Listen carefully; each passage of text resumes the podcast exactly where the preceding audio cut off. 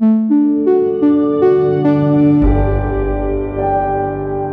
Undeceptions podcast.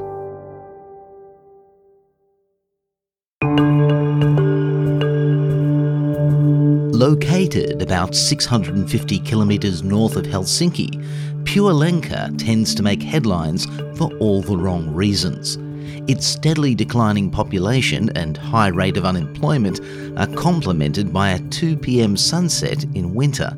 And yet, Lenka residents are leaning into what many might call a grim situation by making pessimism the town's brand.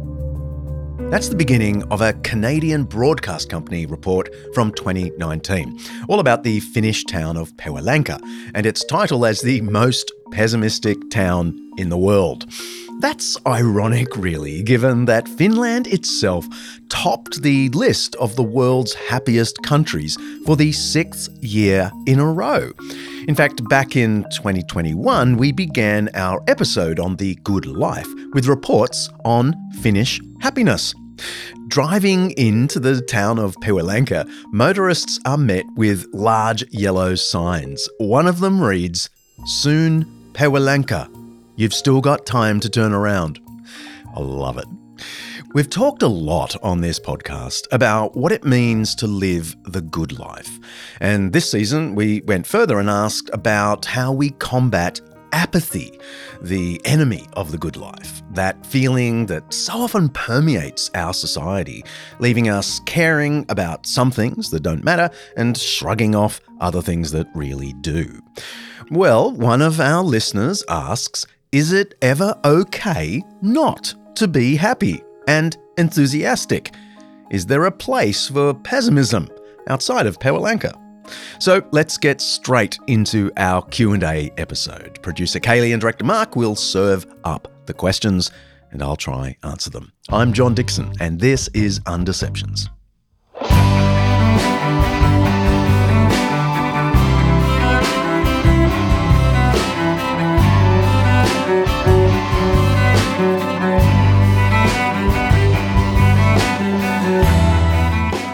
This season of Undeceptions is sponsored by Zondervan Academic. Get discounts on MasterLectures, video courses, and exclusive samples of their books at zondervanacademic.com forward slash undeceptions don't forget to write Undeceptions.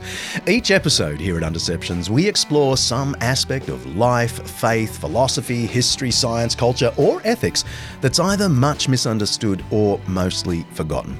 And with the help of people who know what they're talking about, we're trying to undeceive ourselves and let the truth out.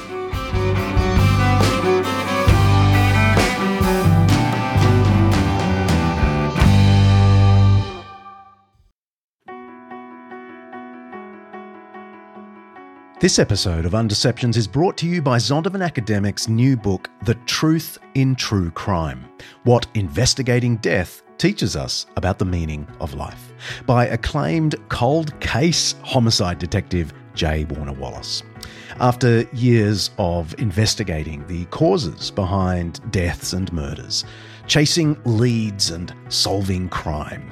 Wallace decided to focus some of those same instincts on the most notable death in human history, the death of Jesus. And while a few of Wallace's cases remain open, unsolved mysteries, the death of Jesus obviously wasn't one of them. His investigation transformed him from atheist to believer. Many of us are hooked on the latest true crime podcast. I'm looking at you, my darling buff. But Wallace reckons there's more than mere entertainment to be found in some of the big murder mysteries of his career. The Truth in True Crime offers some of the lessons Wallace has learned about human nature from both his murder investigations and ancient biblical wisdom. It's a cool idea for a book. You can pre order your copy of The Truth in True Crime by J. Warner Wallace now on Amazon, of course, or even better, head to zondervanacademic.com forward slash undeceptions. Don't forget to write forward slash undeceptions. zondervanacademic.com forward slash undeceptions.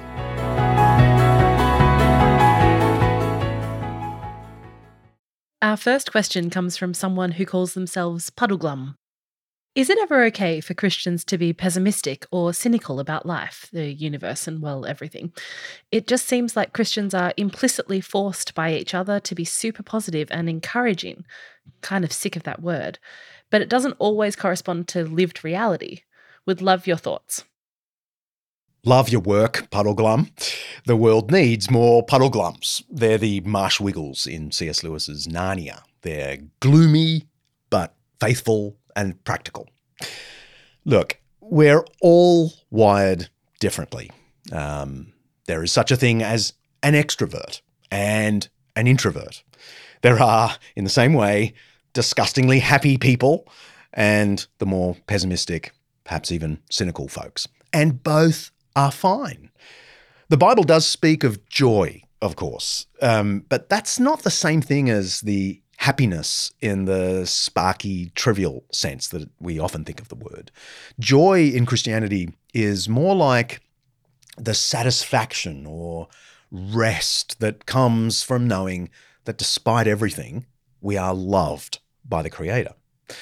I think you can be pessimistic about the world and joyful at the same time, just as you can be trivially happy without any true joy. There have, of course, been different communities and eras of the church that have either been overly negative or overly positive. And it sounds like maybe you've come into contact with the second kind of Christian community. And I agree, it can be exhausting to be urged all the time to be super positive about everything because, you know, God's on his throne, etc. It's a recipe for crushing the spirit of some of us, especially those who are particularly attuned to the injustice and sorrows of the world. So I say, enjoy your pessimism, but maybe just watch it. Watch that it doesn't spill over into cynicism too often. And here's one small tip. Apart from trying to find some Christians who aren't sickly happy all the time, I'd suggest open the book of Psalms in the Old Testament and get into the habit of saying the Psalms as your own prayers. Because some of these are full of joy, but a great many of them feature lament, outcry, doubt, and so on. Praying the Psalms, which frankly is something Christians used to do from the very beginning, right up until about five minutes ago in church history. Praying the Psalms builds uh, spiritual muscle memory, you might say, so that we know how and when to express joy and how and when to be a puddleglum.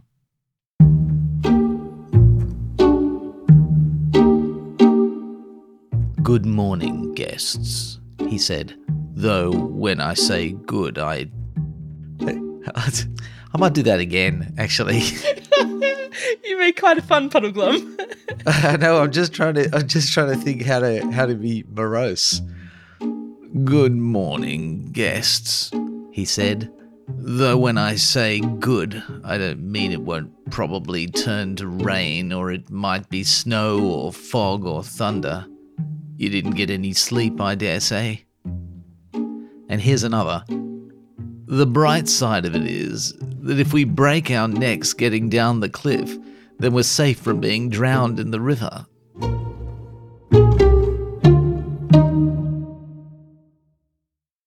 This is a question from Jaka, who is hilariously from Finland, and she says the Finns are really not happy. Here's her rather pessimistic question. Hi, John and the team. Greetings from the certainly not happy Finland. First of all, thank you for your excellent podcast. I especially like the kindness, openness, and honest search for the truth, which is rare today. Thanks to you, I've even become something of a morning person, as I'm excited to get to the car to listen to the podcast on my way to work. My questions relate to kind of the inverse of the problem of evil. I believe there is evil partly because of our free will and sin, and because there would be no good story without growth and redemption. How could the afterlife and the new creation be good given that there would be no sorrow or anything negative? I can imagine the first 50 years would be enjoying the burden free living, but what about after 1,000 years? Being a Finn and an enjoyer of the blues, it's quite hard to think of a good life without trouble and hard times to overcome and look back to. How is a perfectly good and sin free life even possible? The only answer I've heard is that the presence of God would fill us with such joy and understanding that we wouldn't sin anymore. But that was not the case in the Garden of Eden, nor with the people who lived with Jesus. Lastly, let's say we're somehow different than in Eden and really wouldn't fall anymore for eternity. Why didn't God already create this world to be completely good? I'd be grateful if you'd answer some of my questions. God bless you and keep up the good and important work. Wow, Jukka. Thanks for that. What a monster question. Uh, first, thanks so much for listening uh, over there in Finland. But I'm sorry it's not as happy as all the surveys tell us you guys are. Maybe it's because you're all such deep thinkers like this question. Uh, your question deserves a whole podcast episode. I know I say that all the time, and perhaps most questions could do with a whole episode. Uh, but you make a really good point that joy is partly dependent on struggle. I suppose, though, I'd say that there's no reason God's eternal kingdom wouldn't, in a sense, contain struggle. In the positive sense uh, of work that is working in creativity in a flourishing environment. I mean, according to Genesis, Adam worked the ground prior to the fall. So he's actually struggling with the earth. It's just that this work then became really difficult toil after the fall, you know, the weeds battling against him and so on. So, in the same way, um, I can imagine the new creation still involving effort and ingenuity, but without the frustration that tends to undermine so many things in this world. And you know, all the psychological research tells us that this concept of flow, where you're in a pattern of work and creativity and production, is a key to genuine happiness. As for the second part of your question, um, you know, why in the new creation would there be no sin? I've always thought that the key uh, to why there's no wrongdoing in the kingdom is that all of creation, uh, including we ourselves, will receive the full outpouring, the enveloping of God's life giving spirit. We only have a deposit of that now, a kind of down payment. But in the kingdom, according to the scriptures, everything is going to be fully animated by the Spirit. That's the guarantee of our walking constantly in fellowship with God and with each other and with creation itself. Uh, the question then, of course, is uh, why didn't God start things that way? You know, like just go to the end where we're all animated by the Spirit instead of going through all the trouble that we have in this time of creation. The only way I can get my head around this is to think in terms of a story. And the best stories move through a period of tension and battle, climaxing in resolution and relief uh, these stories are inherently more satisfying than if a story just started at the happy ending and continued. Of course, the problem with my analogy is that it implies that all this universe is just a story, and that's not what I'm saying. What I'm saying is that whatever it is that makes stories more beautiful for having passed through tension to resolution is a faint analogy of why God might choose the path he has chosen for this creation. As the ultimate author, God delights in seeing us delight in his resolution. Hey, team at Undeceptions. My friend introduced me to your podcast, and I'm a little bit addicted to it. In the recent crucifixion episode, you briefly mentioned the mothering aspects of God, and I'd be so pleased if you could discuss this further. Thanks, Jen. Hey, Jen, thanks so much for that. And yes, we'll do our best to keep giving you material to listen to for years to come. Every time our team meets to discuss the next season, we always have too much material, never too little. The first thing to say to your question is that God obviously doesn't have any sex or gender. Or perhaps the best way to say it is um, that both sexes, both genders, are expressions of God Himself. That's probably the more satisfying way to say it. And that seems to be the implication of the first statement about human beings in the whole Bible. So in Genesis chapter 1, it says, So God created mankind in his own image. In the image of God, he created them, male and female, he created them. It's often pointed out by experts that this seems to be a deliberate departure from pagan notions of the image of the deity. Uh, because male kings, uh, pharaohs, and the like were said to be the image of the god. But female rulers never were the images of the gods. And our passage democratizes this concept, making clear that it refers not just to rulers, but to all human beings, and not just to men, but also to women. I think this is the theoretical basis for being able to say that God is a mother to creation and to us.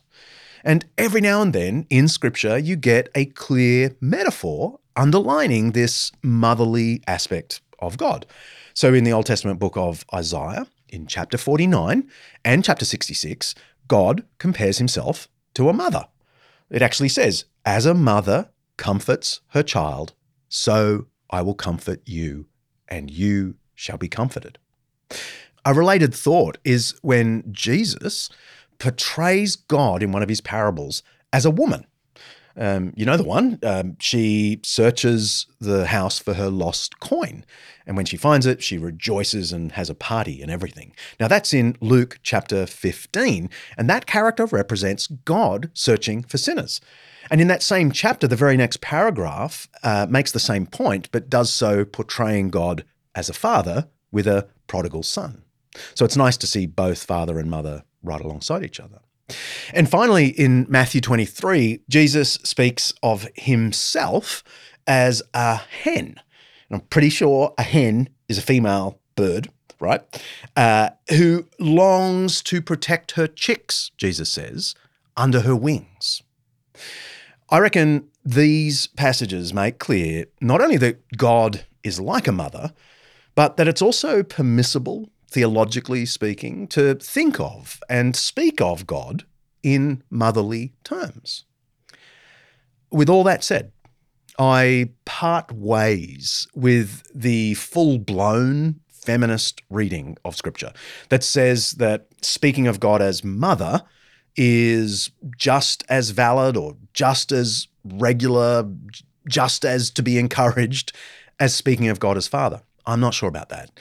Despite these several useful reminders in Scripture that God can be described in motherly terms, it's overwhelmingly clear uh, throughout the Bible that God wants us to speak of Him as our Heavenly Father. I don't think that's interchangeable with our Heavenly Mother an expression you never find in the Bible.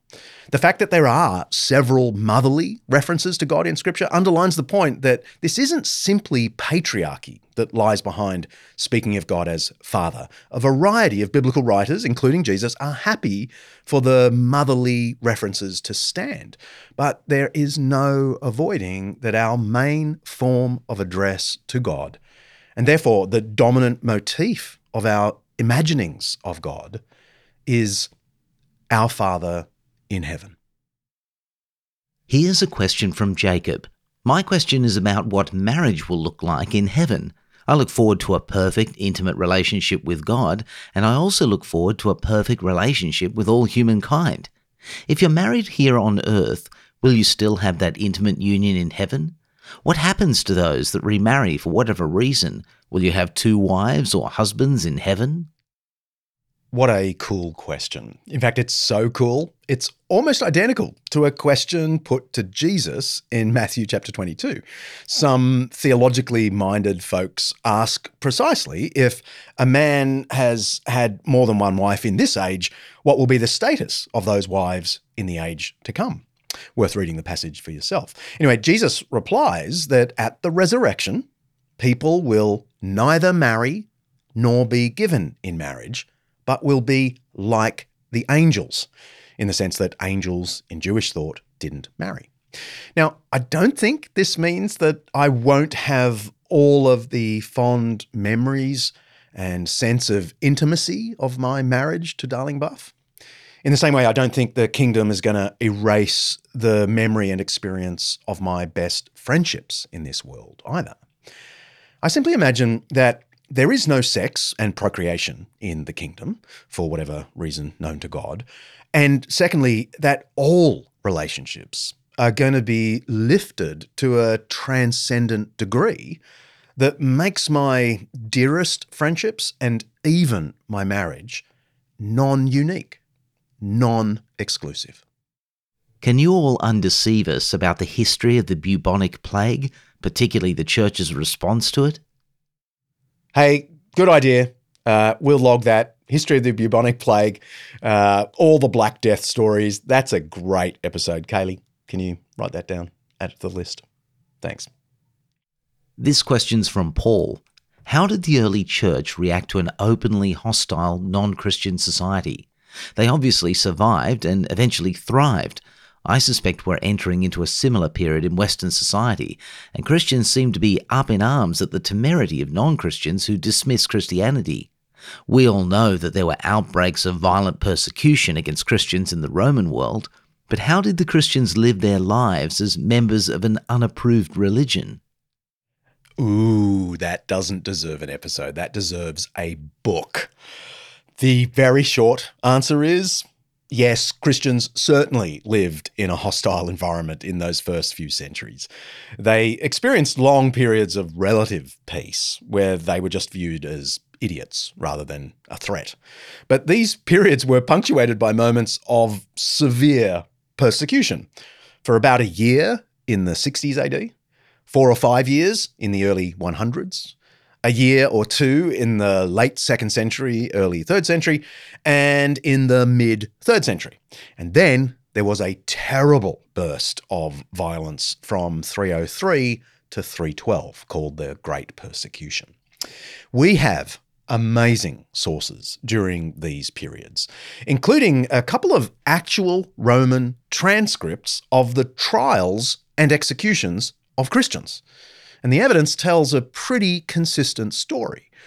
Some Christians gave up on the faith, and many faced hatred, torture, and death with a kind of cheerfulness that reminds you of what Jesus urged in the famous Sermon on the Mount. Rejoice, he said, when people say all kinds of evil against you. Now, Friedrich Nietzsche thought that the early Christian ethos of humility and non retaliation in the face of persecution was really just the result of what he called a slave morality. He reckoned Christians were mostly poor, beaten up, slave minded people. And just like when you mistreat a dog, over time it becomes servile. In the same way, he reckoned Christians adopted a servile posture in the face of persecution. Um, I reckon the evidence suggests the opposite. When you read the transcripts, the Christian letters, and so on that we have from this period, what seems to have inspired Christian cheerful endurance was the conviction that they had already won. They were the death and resurrection people. Their Lord had been crucified by the Roman powers, but he had been raised to glory and now that was their story. Christians faced their hostile environment with this weird combination of supreme confidence and cheerful humility. It wasn't the confidence that led to a sense of entitlement or to punching back, as you sometimes see today. That's often actually insecurity, not confidence at all. It's the brashness of a bully.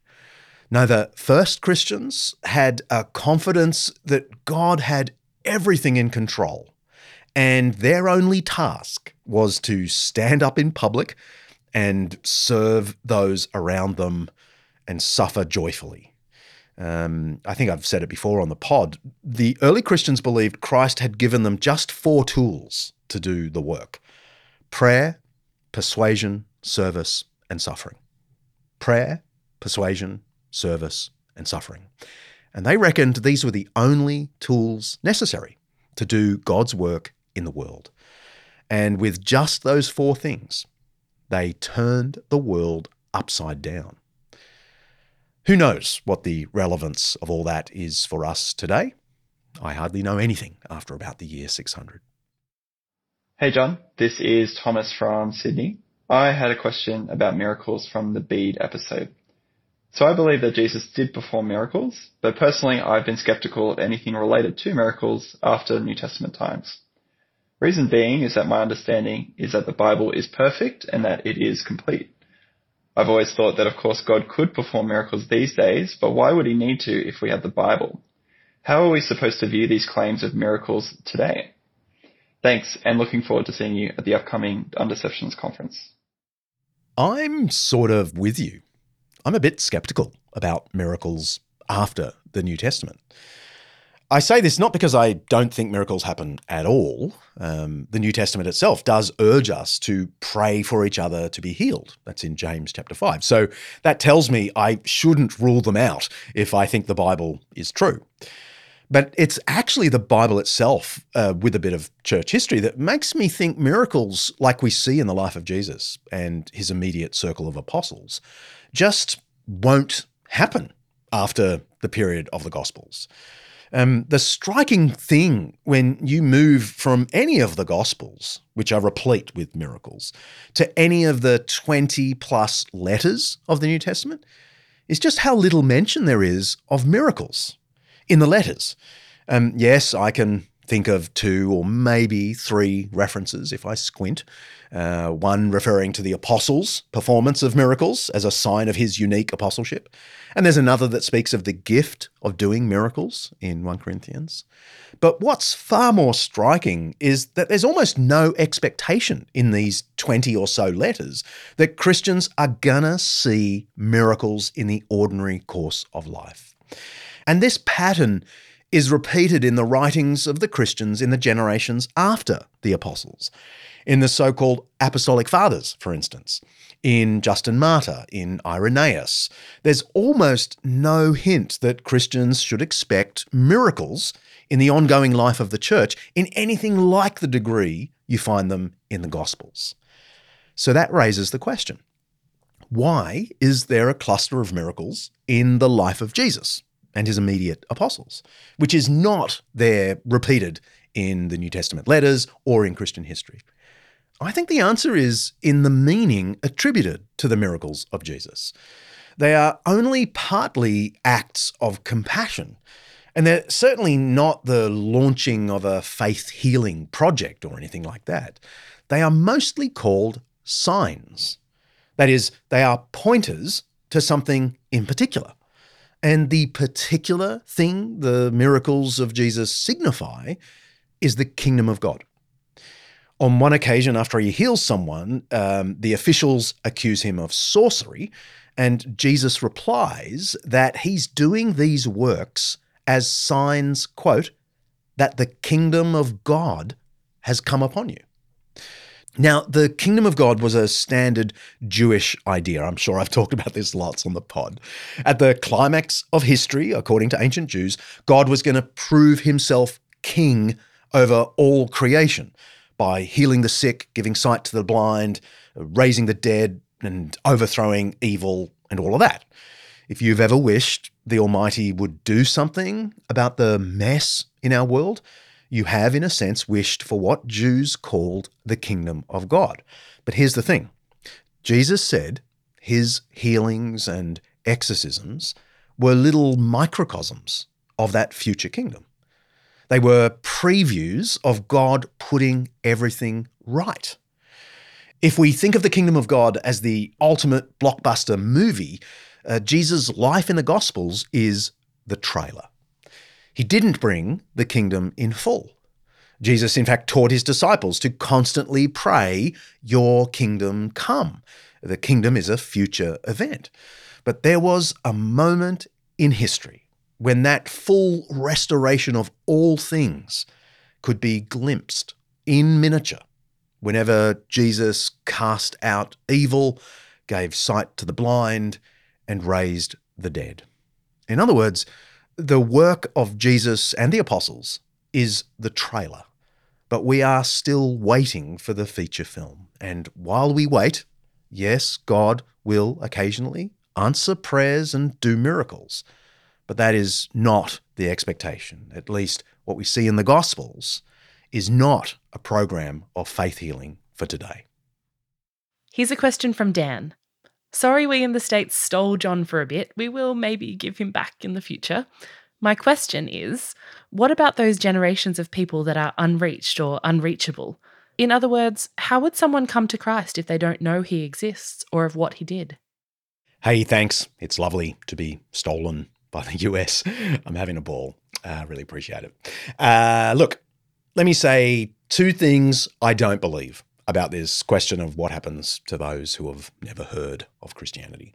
Uh, first, I don't believe that God judges anyone for having not heard. I mean, that would be unfair, right? You know, imagine someone dies having never heard of Jesus and God says, How dare you, you know, having never heard of Jesus? it doesn't make any sense in the fairness of God. The other thing I don't believe, though, is that sincerity is a criterion that's going to let us into heaven. Um, because, you know, I mean, that's what people often say, you know, but they were sincere. And so, therefore, but where would you draw the line? I mean, the sincere Taliban leader, the sincere uh, sacrificer of children in ancient Canaan? I'm not sure that sincerity is a criterion. So that's what I don't believe. Uh, what do I believe about this, you know, frankly, very difficult question that Christians disagree on? Um, I do believe that the criterion for uh, God's final judgment is going to be how people responded to what they actually knew. Um, what they did with what they knew. So the question is, what do human beings know? And I think the answer to that is they know that there's a creator, even though some people suppress that. And they know that there are neighbors, you know, deserving of respect. So it's like uh, a sense that you ought to revere the Almighty, that is known by everyone, um, and that you ought to show kindness or justice to your neighbor. So we could summarize that as love God and love neighbor, but that would be overly Christian way of saying it. So here's the thing.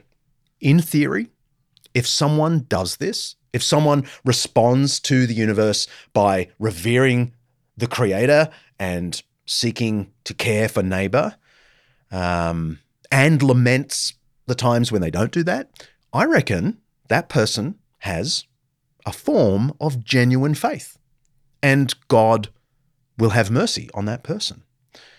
So that's the theory. The next question is how many people actually do this? And my answer is I have no idea. Um, what I do know is that if such a person is saved, it's not going to be because of their goodness. It's going to be because of Jesus' death on their behalf, which maybe they have never heard of, sure.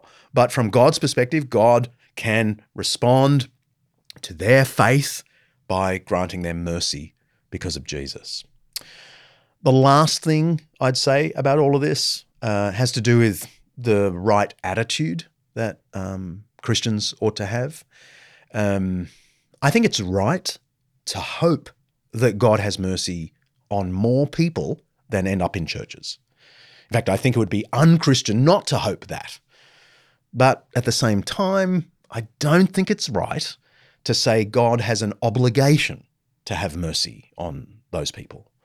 It is mercy, after all. No one deserves God's forgiveness and eternal life. So, in the end, I just throw myself on the mercy of God and hope that's a reality for a surprising number of humans. This one's from Simon in Adelaide. Many Christians seem to get a bit riled up about Halloween.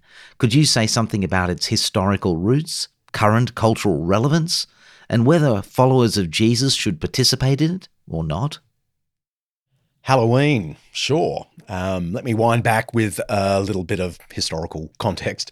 It was actually a policy of Gregory the Great, perhaps the most important missionary bishop of the ancient church around the year 600, to seek to win Europe to the Christian faith without destroying all of their pagan cultural traditions. We actually have letters from Gregory uh, to missionaries advising things like uh, remove the idols when people become Christians in, say, early England, but please use their sacred days to reorient them toward the one true God. And in one of his letters, he even says that missionaries should keep the great bull sacrifice central to English paganism of the time, but that they should teach the locals to celebrate the bull feast with thanksgiving to the one true God from whom all things come. I love the idea, actually. The key thought is that not everything in every culture is contrary to God's ways. Far from it. God's grace uh, is present in every human culture through all of history in various ways. So the wise missionary thing was to see what can be um, reformed and only reject things that are explicitly contradicting the Christian faith. Okay, Halloween seems to be one of these missionary traditions of the first European Christians. It wasn't entirely bad, so it should be transformed in a Christian way. Originally, November the 1st marked the end of the summer months, and in the pre Christian Celtic environment, uh, they believed that the spirits of the departed returned to their homes at that time to visit loved ones and they would wear masks and other disguises to frighten off the evil spirits who were trying to cut in on the action. So, around AD 610, Pope Boniface IV, in the spirit of Gregory the Great, decided to reclaim this festival for Jesus. He moved All Saints or All Hallows Day a feast celebrating the departed in Christ, from May 13th to November the 1st. And the evening before was also sanctified and called All Hallows Eve or All Saints Eve, which we say as Halloween. It was a time to remember the faithful believers of past ages and to pray that we would learn from their good example. Okay, so that's the history. You jump forward to the modern period. I would say, to the degree that contemporary Halloween engages in crass materialism, I don't like it. I can even say it's evil. Frankly, in the same way that Christmas borders on evil for the same materialistic reasons. And obviously, dressing up as demons or devils or axe murderers is not in keeping with the Christian outlook. But frankly, it's not even in keeping with the original pagan outlook for this date. But dressing up, visiting neighbours, spreading good cheer, eating lollies, they're all good things. And if you can add to that, recalling our beloved departed ones, I think Halloween is cool. We're going to take a break and let John catch his breath. Back soon.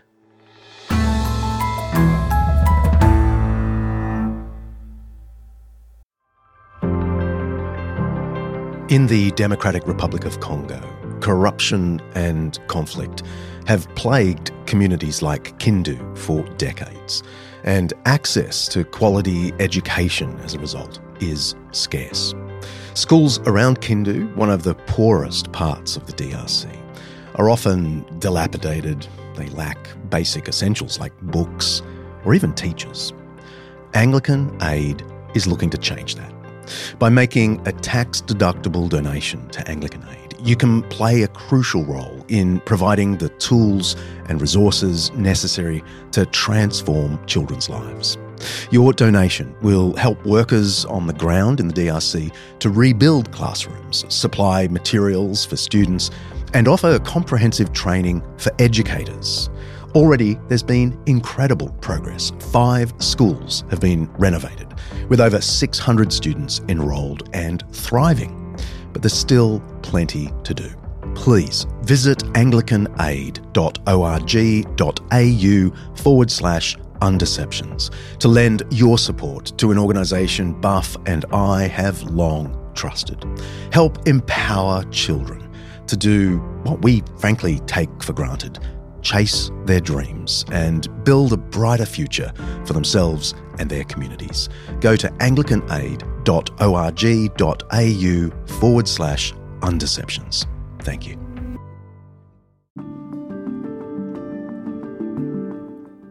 We are so grateful to our friends at Morling College for their support of the Undeceptions podcast. And they've just launched Morling to Go, a free series of short courses for you to explore key questions about the Christian faith, like why believe in God? That's a good one. How can a good God let bad things happen? Or simply, why Jesus? You can check out the free Morling to Go series and other study options hand picked specifically for Undeceptions listeners. Just go to morling.edu.au forward slash undeceptions. Morling, by the way, is spelled M O R L I N G dot edu dot au forward slash undeceptions.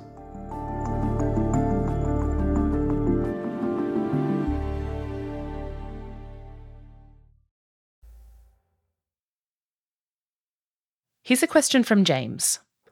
On the question of women being treated poorly by Christianity, why is it that contemporary culture is so critical of the church in this regard, when contemporary culture is also at fault? For example, our media objectifies women way more than the church. Just look at the adverts. Just to be clear, I think the church has made a lot of mistakes in its treatment of women. We've let the patriarchal tendencies that are inherent in males influence how we do church.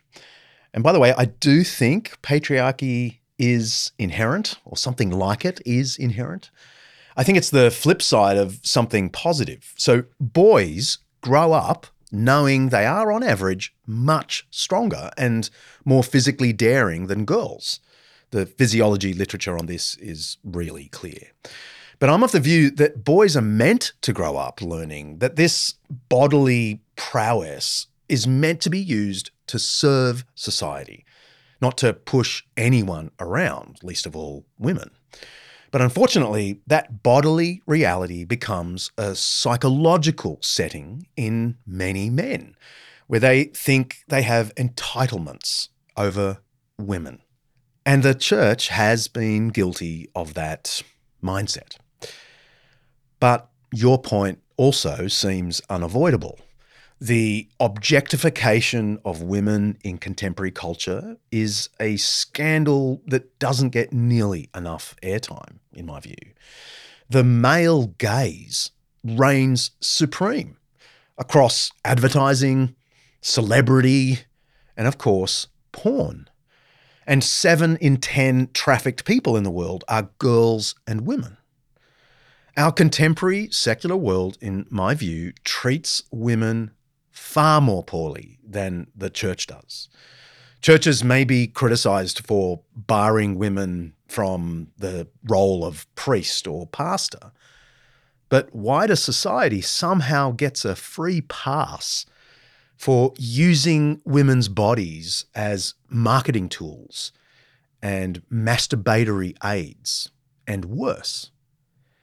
I'm sometimes asked what things in society today might be looked back on 200 years from now, uh, the way we look back on the Crusaders or slaveholders. Now, obviously, I don't really know the answer to that. We're all blind to our blind spots. But I reckon this issue of the objectification of women is as good a candidate as any. Hey, John, producer Kaley, and marvelous Mark. This is Becky from Manchester, Tennessee. Love the show. It sounds like 12 year old Jesus caught the temple teacher's attention. If they were so intrigued by his knowledge and the questions he asked, surely they kept an eye on him as a possible rising rabbinical star. Is there any record beyond the Bible of this? We hear a lot about him being the son of a poor carpenter and are left to assume he was a rube. But from his teachings, he was obviously a highly educated man. If you haven't done an episode on it yet, I would love to hear what kind of education somebody like Jesus would receive in first century Galilee. Thanks so much for all y'all do. Marvelous, Mark. Oh dear, Becky. I'm not going to hear the end of it. Mark's going to suggest we make an Undeception t shirt with that on the front. But uh, to your question, which is good, uh, the simple answer is no. Uh, I think all we have by way of evidence is Luke chapter 2. And it's the indication that Jesus was a precocious child, asking questions and impressing the religious authorities in Jerusalem. Um, most scholars don't think Jesus had an elite education. Uh, he was raised as a carpenter in Galilee and probably only had serviceable Hebrew, Aramaic, and perhaps a little Greek. His education was probably not much more than regular synagogue attendance. I think we have to conclude that Jesus was just an outstanding, bright boy with a passion for knowing the Jewish scriptures. He also obviously had a flair for rhetorical speech because some of his sayings are clearly designed not just to be memorable, they're obviously memorable, but formally memorizable. Many of his sayings use techniques like parallelism and antithetical parallelism. I can talk about that some other episode, that would lodge these teachings in the minds of students. But we sadly don't have any evidence of how he learnt to do that. It's not so surprising. We hardly have any evidence of the education of any Jewish person in this period. It's one of the frustrations of history. More than 99% of the evidence for everything is just missing.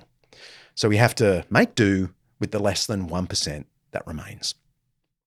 This one's from Justin, off the back of our episode this season called The Apocalypse, with Scot McKnight chatting all things Revelation.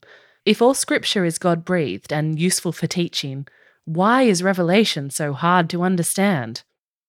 To be honest, I quite like that there are some really difficult bits in the Bible. If it were all really straightforward, I'd be nervous that it was all just dumbed down human teaching instead of something more lofty. The fact that there are bits that stretch my brain to breaking point actually excites me. The key problem with Revelation is that contemporary Christians haven't taken the time to learn what kind of writing style it is. I put it to you that the very first Christians, the ones to whom the book was written, would have found it challenging, but also mostly understandable. This is because they knew the literary genre of apocalyptic.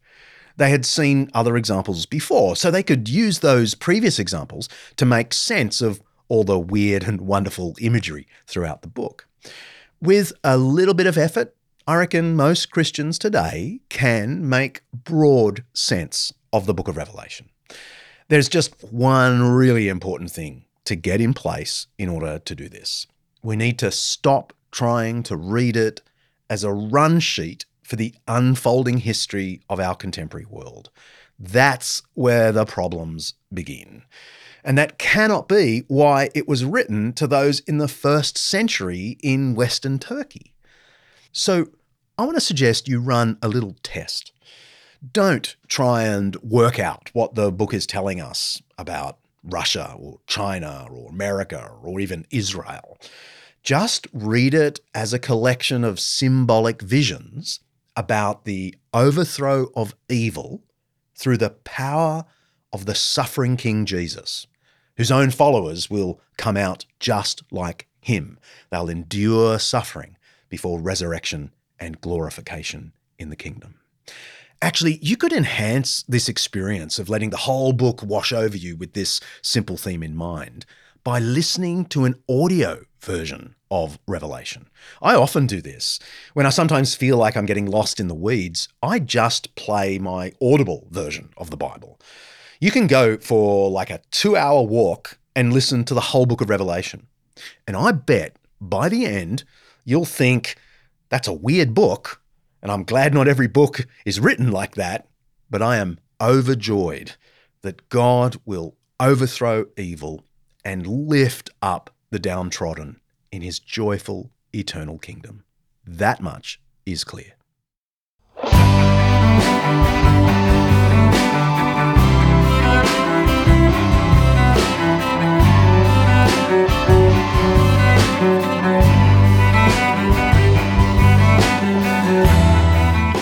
I hope you enjoyed our Q&A episode for this season. We get a lot more questions than we're able to tackle in just one episode, and I'll be hopping into the Undeceptions Plus feed over our season break to answer a few more. Actually, our Undeceptions Plus subscribers got an additional two questions already in this episode one about the authorship of Paul's letters in the New Testament. That was a cracker. And another about whether the Old Testament Jews were polytheists, believers in multiple gods, and only later became monotheists, worshipping just one god. That was a tricky question. If you'd like to sign up to become an Undeceptions Plus member, head to undeceptions.com forward slash, you guessed it, plus. Undeceptions.com forward slash Plus to get access to additional Q&As, extended interviews, longer episodes and so on. There's also some other fun stuff we throw in and it's just 5 bucks a month. Come on. See ya.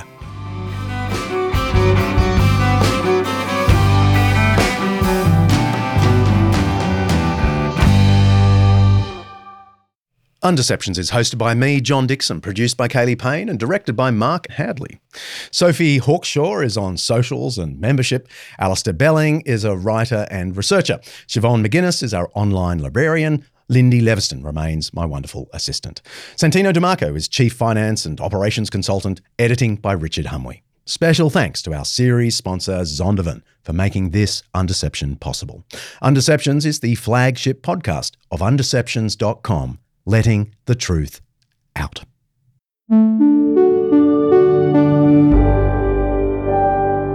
An Undeceptions podcast.